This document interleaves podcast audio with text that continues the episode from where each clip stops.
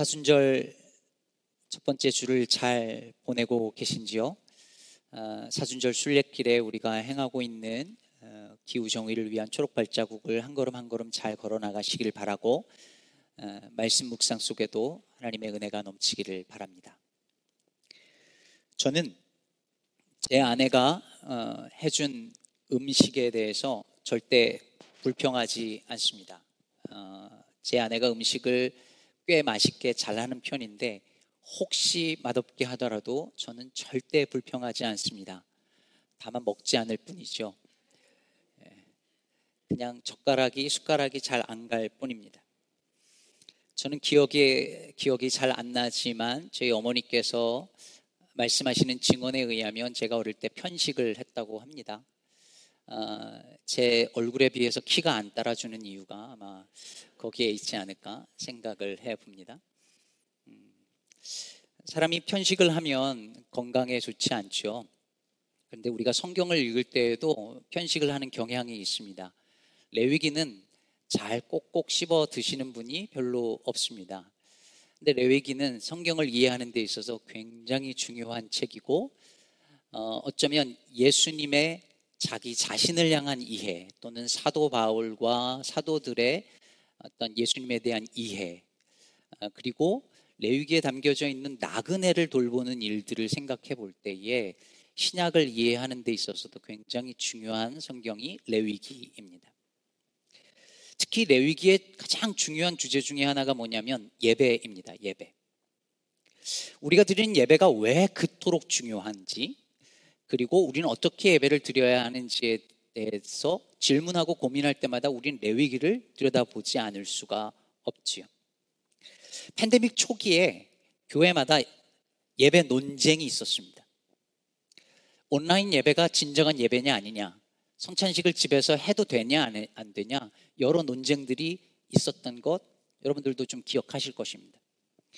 그런데 어, 이제 좀 시간이 지나고 나니까 이제 더 이상 그런 논쟁들이 별로 없는 것 같습니다. 그냥 어, 이렇게 온라인 예배하고 하는 것이 그냥 자연스럽게 흐름으로 자리를 잡은 것 같습니다.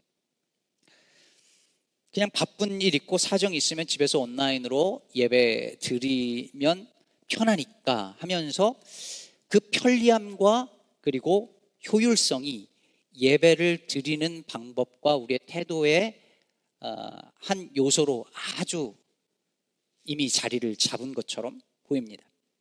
그래서 오늘은 예배에 대한 이야기를 같이 살펴보려고 합니다. 우리가 레위기를 묵상하면서 이 이야기를 빼놓을 수 없으니까요.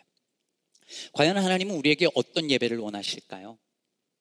오늘 본문은 레위기에서 우리에게 가르쳐 주는 이스라엘 백성들이 드렸던 다섯 가지 제사 중에서 첫 번째 제사 번제에 대해서 말씀을 하고 있는데요. 번제는 다섯 가지 제사 중에서 가장 기본이 되는 제사였고 이스라엘 백성들이 가장 많이 드리는 제사였습니다.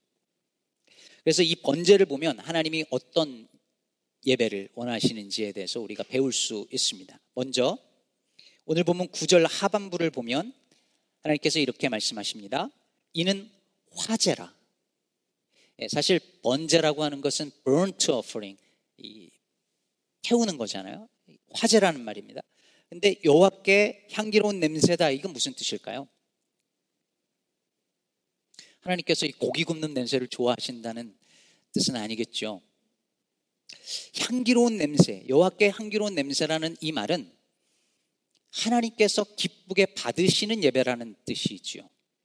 그래서 3절에도 보면 예물은 여호와 앞에 기쁘시게 받으시도록 드려야 한다라고 말하고 있습니다. 실제로 번제, burnt offering은 이 번제라는 말은, 말은 히브리어로 올라라고 하는데요. 재밌는 게 뭐냐면 올라의 뜻은 올라간다는 뜻이에요. 히브리어로 올라인데 한국말로도 올라간다예요. 즉 예배를 드릴 때 번제를 드리면 연기가 올라가잖아요.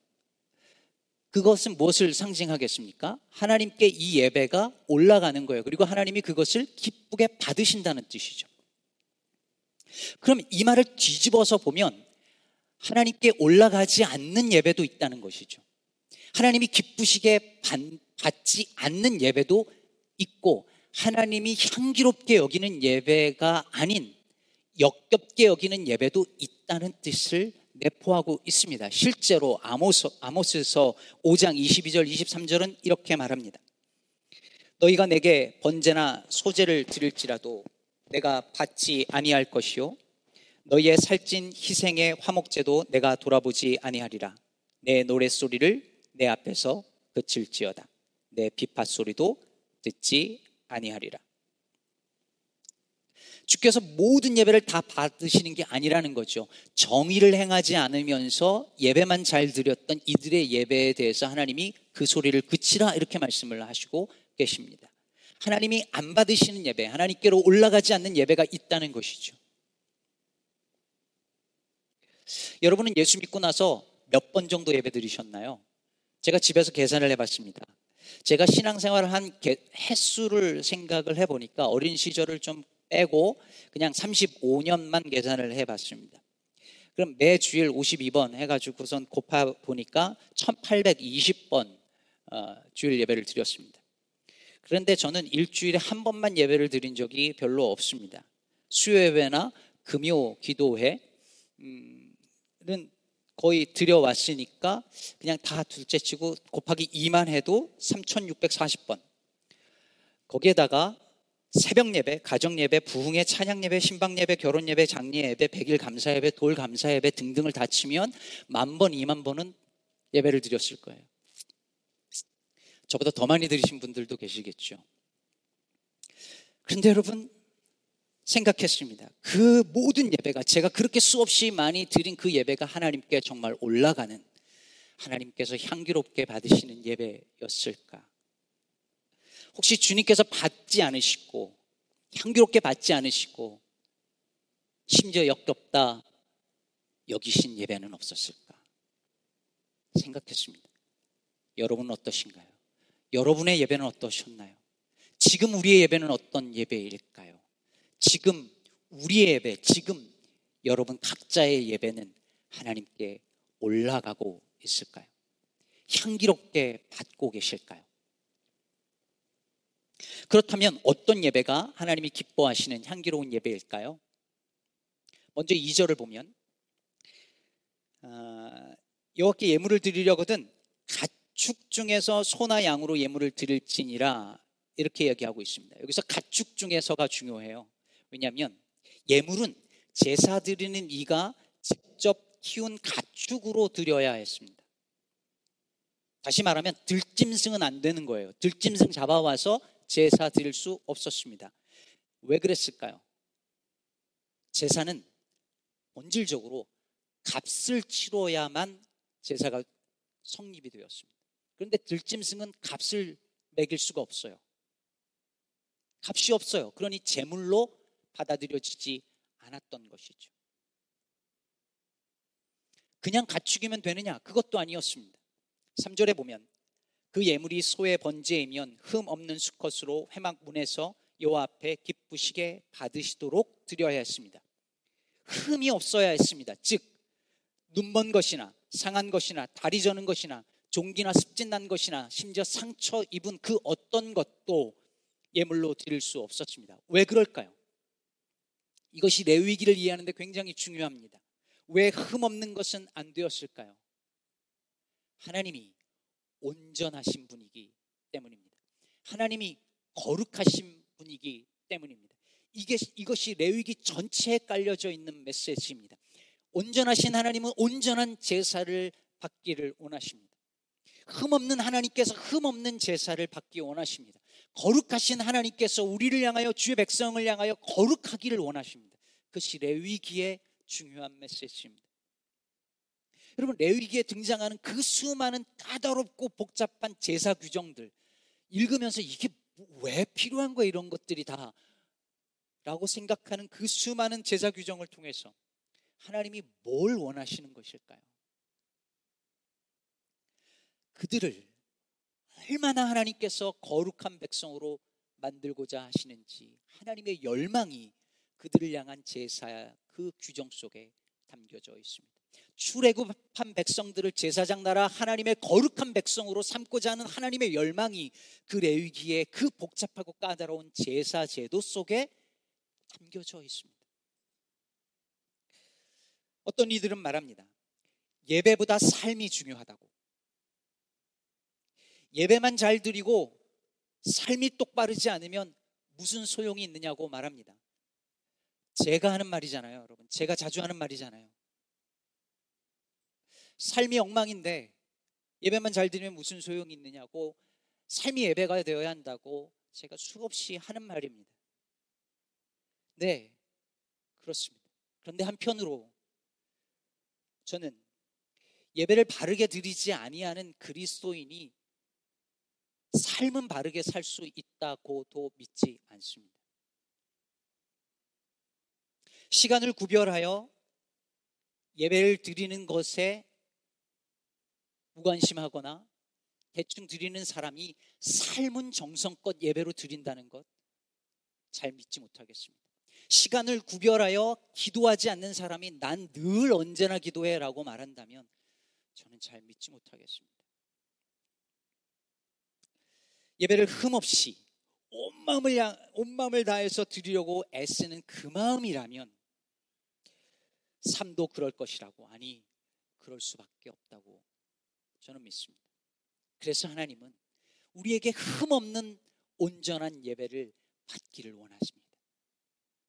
거룩한 예배를 드리려고 몸부림치는 사람, 어떻게든 하나님 앞에 정말 온전한 예배를 드리려고 애를 쓰는 사람, 그래서 예배 가운데 그 하나님의 거룩한 임재를 경험한 그 사람이 삶 속에서도 삶이 예배가 되도록 살아낼 수 있는 것입니다. 여러분, 예배는 드리는 것일까요? 보는 것일까요? 이른비 때랑 똑같네요. 마스크를 써서 뭐라고 말씀하시는지 보이, 보이지가 않는데 다들 눈빛으로 드리는 거죠라고 한 것 같아요. 예, 예배 본다고 하면 예배를 구경하는 것 같다고 느껴서 예전에는 많이 쓰던 말이지만 요즘은 잘 안 쓰는 말이죠. 예배를 드린다는 표현이 더 선호됩니다. 근데 사실 이 말이 어법상 이게 잘 맞지가 않아요. 왜냐하면 예배라는 말이 무슨 뜻이에요? 예를 갖추어 엎드린다는 거예요. 이미 동사예요.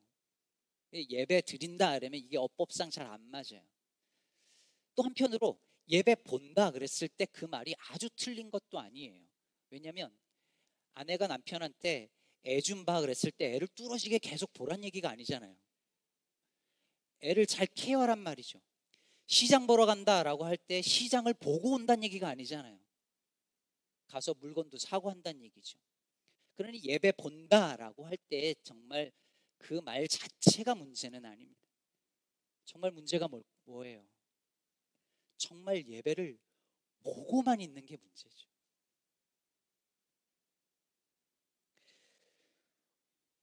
오늘 본문은 우리가 예배할 때 예배를 보고만 있거나 관람, 관람을 하거나 구경꾼이 되어서는 안 된다라고 하는 것을 너무 정확하게 보여주고 있습니다.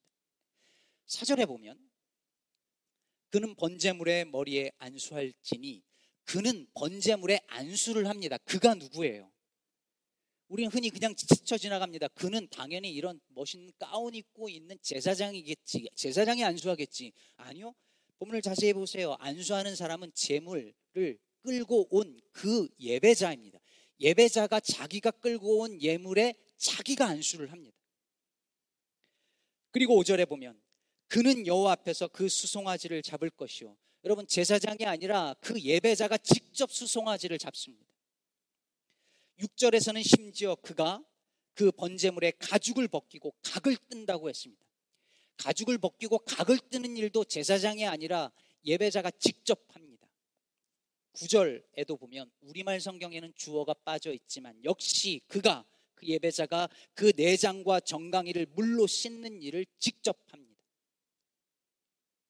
여러분 잘 보세요. 제사는 제사장이 혼자 다 하고 제사 드리는 사람은 그 제사장이 하는 일을 쳐다보고 있는 게 아니었습니다.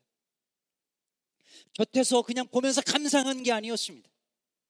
앞에서 진행되는 예배를 관객처럼 뒤에 앉아서 수동적으로 쳐다보고 있는 것이 예배가 아니었습니다. 앞에서 목사와 찬양팀이 그냥 하고 있는 것 바라보고 예배가 끝나면 영화관에서 빠져나가듯이 가는 것이 예배가 아니란 말입니다. 직접 팔 걷어붙이고 예배 속으로 뛰어들어서 각을 뜨고 내장을 닦으면서 그 예배에 직접 참여하는 것. 그것이 예배였고 그렇게 드린 제물을 하나님께서 향기롭게 받으셨습니다. 제 친한 후배 목사가 인도에 갔다가 실제로 번제 드리는 모습을 직접 봤대요. 구약 전공이라서 이거 이번 기회에 이걸 잘 봐야 되겠다 그래 가지고 그 각을 뜨고 내장을 닦아내고 이런 걸 다 봤답니다. 항상 그 예배를 그 제사를 드리니까 바닥은 다 뻘겋고 막 피 냄새가 나고 각을 뜨는 걸 다 보고 나서 이 친구가 기절해서 인도 병원에 실려갔습니다. 너무 충격을 받은 거예요. 그게 보려고 봤는데 정신적인 데미지를 입은 거죠. 그럼 보세요. 진짜 제사는 그냥 보고만 있을 수도 없는 거예요. 구경하기도 힘든 것입니다. 예배란 이런 것입니다. 관객이 될 수도 없고 되어서도 안 됩니다. 사건이 일어나는 현장 속에 있는데 지금 하나님께서 임재하시는 그 사건의 현장 속에 있는데 어떻게 보고만 관람하고만 있을 수 있겠습니까? 저는 온라인으로 드리는 예배가 예배가 아니라는데 동의하지 않습니다. 우리가 현장에 나오지 못하고 1년 넘도록 드린 그 예배가 예배가 아니어서 하나님이 받지 않으셨다라고 누군가 말한다면 절대 동의할 수 없습니다. 하나님은 그 예배를 받으셨다고 저는 그렇게 생각하고 온라인 예배라는 형태도 오늘날 현대 사회에서 예배의 한 형태라고 저는 그렇게 생각합니다. 그런데 경험상 온라인 예배는 관객이나 구경꾼처럼 될 가능성과 위험이 훨씬 많습니다. 제가 휴가 기간에 해보니까 그렇더라고요. 현장이라고 안 그런 건 아니지만 온라인으로 예배를 드리다가 보면 온전히 집중하기가 어렵고 자세도 흐트러지고요. 어, 그 팬데믹 초창기에는 막 다들 좀 갖춰 입으시고 하다가 이제 대충 입고 침대에서 그냥 어, 셀폰 들고 그냥 엎드려서 누워서 그러다 카톡 보다가 어, 이렇게 될 가능성이 많잖아요. 지금 웃으시는 분들이 수상한 분들이신데. 그런데요. 제가 생각하는 온라인 예배의 진짜 맹점은 이런 것들도 있지만 진짜 맹점은 뭐냐면 온라인 예배를 드리면 불편한 사람 안 만나도 된다는 점입니다. 불편한 사람 만나지 않아도 된다는 편리함에 온라인 예배의 맹점이 있습니다. 온라인으로 집에서 예배 드리면 교회 와서 별로 만나고 싶지 않은 그 권사님 만나면 스트레스 받는 그 집사님 인간관계에서 오는 그 스트레스와 긴장을 받지 않아도 괜찮습니다. 얼마나 편리하고 얼마나 깔끔합니까? 봉사 안 해도 되니 얼마나 편합니까? 사실 이건 현장에서 드려도 마찬가지일 수 있어요. 가능한 한 큰 교회 예배에 참석해서 숨어 있다가 축도 끝나면 얼른 가버리고 나면 깔끔합니다. 제가 본 어떤 분은 예전 교회 그렇게 큰 교회도 아닌데 항상 기둥 뒤에 앉으세요. 최대한 안 보이게. 사람들이 대형 교회를 선호하는 이유가 이거잖아요. 숨어 있을 수 있으니까. 나 봐도 안 당하니까. 사람과의 관계 속에서 오는 불편함과 긴장과 스트레스 안 받아도 되니까. 근데 사랑하는 여러분, 오늘 본문을 보세요. 레위기 제사 규정 전체를 다 보세요. 제사 한 번 드리는데 얼마나 많은 불편한 요소가 있고 번거로움이 있습니까? 재물을 흠없이 드리는 일이 얼마나 불편했겠습니까? 여기 어디 편한 구석이 있습니까? 송아지를 잡고 각을 뜨고 내장을 닦아내는 일 하나하나 얼마나 번거로운 일이며 불편한 일이며 힘든 일이었겠습니까? 여기 어디 숨을 곳이 있습니까? 그런데 백성들이 점점 이런 예배가 귀찮아지고 불편해졌습니다. 그래서 말라기 1장 13절은 이렇게 말합니다. 만군의 여호와가 이르노라 너희가 또 말하기를 일이 얼마나 번거로운고 하며 코웃음을 치고 훔친 물건과 저는 것 병든 것을 가져왔느니라. 흠없는 재물 가져오는 게 너무 번거롭고 힘드니까 그냥 병든 것, 상처난 것 아무거나 가지고 와서 자기 편한 대로 예배를 드린 것이죠. 미주 코스타에서 예배를 인도하는 김재우 선교사님은 조지아 주의 클라크스턴에서 다민족 예배 공동체와 함께 살며 예배를 드리는 예배자로 살고 있는데요. 이곳에서는 다세대, 다문화, 다인종이 항상 함께 모여서 어른, 아이, 언어가 다 다른 사람들이 언제나 같이 예배를 드립니다. 얼마나 불편한 요소가 많을까요? 언어가 다르니, 세대가 다르니, 말이 안 통하고 찬양을 하나 해도 가사를 하나 띄워, 띄워도 제가 예배를 인도해 보는 입장에서 불편한 요소가 한두 개가 아닙니다. 누가 언어가 다른 사람이 거기는 예배에 누구든지 오니까 낯선 사람이 오면 언어에 맞춰서 또 다른 사람들이 다 예배가 길어지는 걸 다 참아주고 기다려줍니다. 애들이 시끄럽게 해도 기다려주고 참아주고 애들의 언어도 다 달라요. 그런데 언제나 같이 예배를 드립니다. 이 선교사님이 최근에 책을 썼는데 책 제목이 기꺼이 불편한 예배입니다. 이 책에 이런 대목이 있습니다. 우리 공동체에서는 이렇게 불편한 예배를 아무렇지 않게 여긴다. 어린아이들조차 이 불편함을 지극히 당연하게 받아들인다. 우리는 언제부터 편한 예배를 당연한 것이라고 여기게 되었을까? 왜 함께 예배하지 않고 세대별로 선호하는 형식에 따라 또는 인종별로 나누어서 예배하게 되었을까? 미국에서 Sunday 11시가 racial segregation이 가장 심각한 시간이라는 거 아시나요? 인종별로 언어별로 나이별로 특히 한인교회는 다 연령별로 다 따라서 다른 방에 가서 다 예배를 드리고 같이 좀 드리자고 하면 불편하다고 애들 오면 힘들다고 언어 다르서 힘들고 찬양 모르는 찬양이고 너무너무 다 불편하니까 그냥 이렇게 하자고 대부분의 교회는 그렇게 합니다. 우리도 마찬가지인 것 같습니다.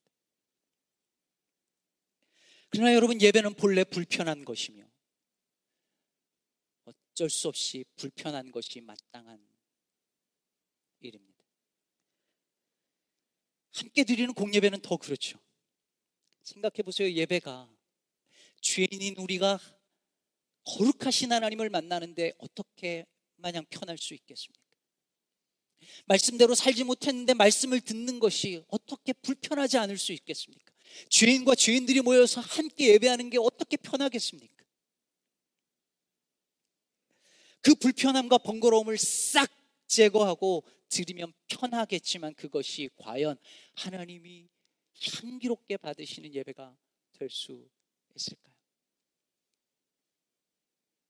사랑하는 여러분, 우리는 예배를 위해서 어떤 불편을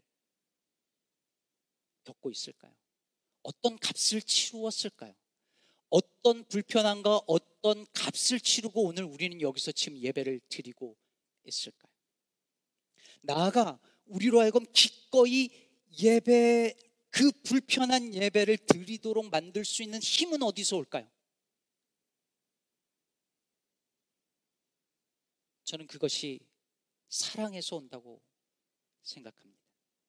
아브라함에게 하나님이 너의 사랑하는 외아들 이삭을 내게 제물로 바치라고 하시죠. 집에서 기른 가축이 아니에요. 그 정도가 아닙니다. 백세 얻은 그가 사랑하는 아들을 번제로 바치는 거예요.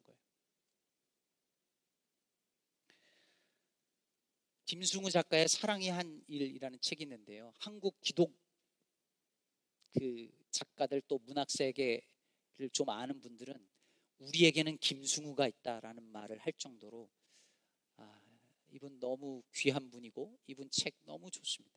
근데 이 사랑이 한 일이라는 이 책은 이 책에 보면 아브라함과 이삭의 관점에서 이걸 소설로 풀어내는데 이 책에서 아브라함이 그 이삭을 바치는 그, 그 사건이 사랑 때문에 일어난 일이라고 말하면서 이런, 이런 말을 합니다. 사랑하지 않는 무엇이나 누구를 바치는 것은 본질적으로 불가능하다. 사랑하지 않는 것을 누구에게 주는 행위는 바치는 것이 아니라 버리는 것이기 때문이다.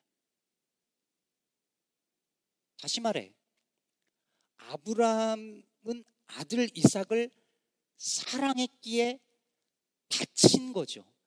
바치라 요구당한 거죠.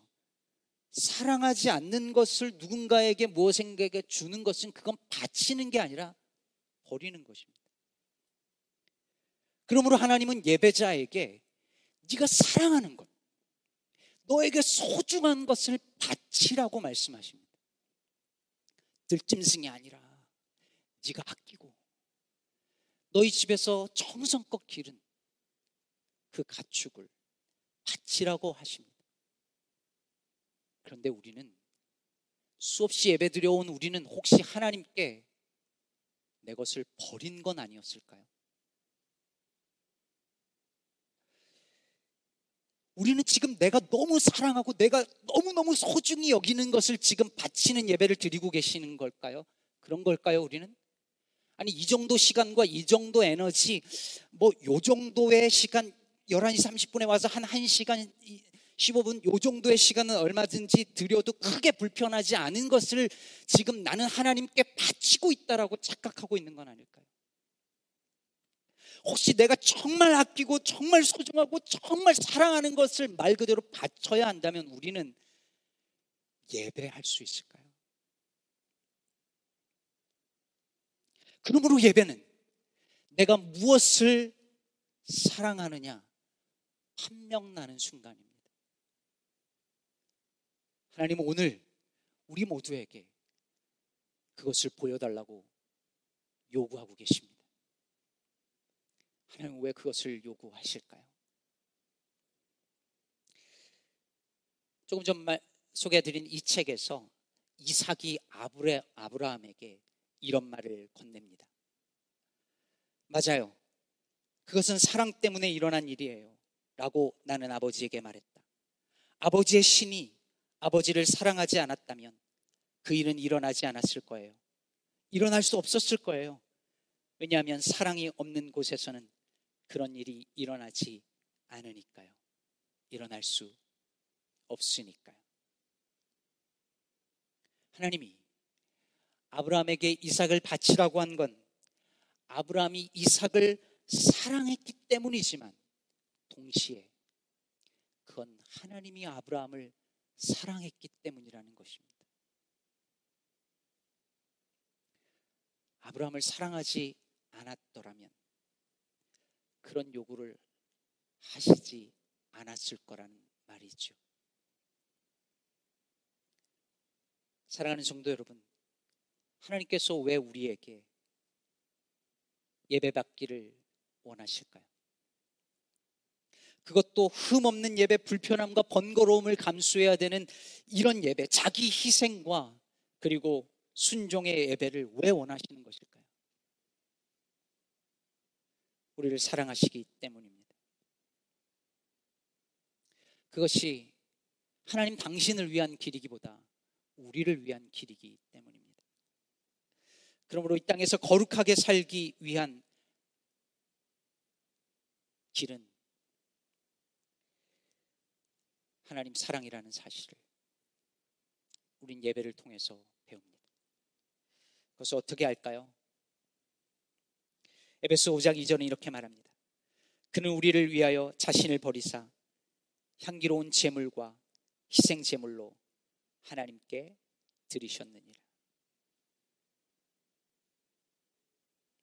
그러므로 사랑하는 여러분, 예배는 우리가 무엇을 얼마나 사랑하느냐가 증명되는 시간일 뿐만 아니라 하나님이 우리를 얼마나 사랑하시는 자리인지 또 증명되는 자리이고 사건입니다.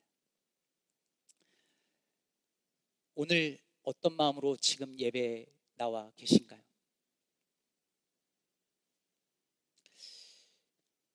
우리는 기꺼이 하나님 앞에 예배하기 위하여서 불편함을 무릅쓰고 있을까요? 사랑하는 여러분, 저와 여러분의 이 예배가 기꺼이 불편함을 무릅쓰고 아니 그것이 온전한 예배로 나아가는 그 길임을 믿고 그렇게 예배하는 오늘 이 시간, 이 예배의 시간이 되기를 주님의 이름으로 축복합니다.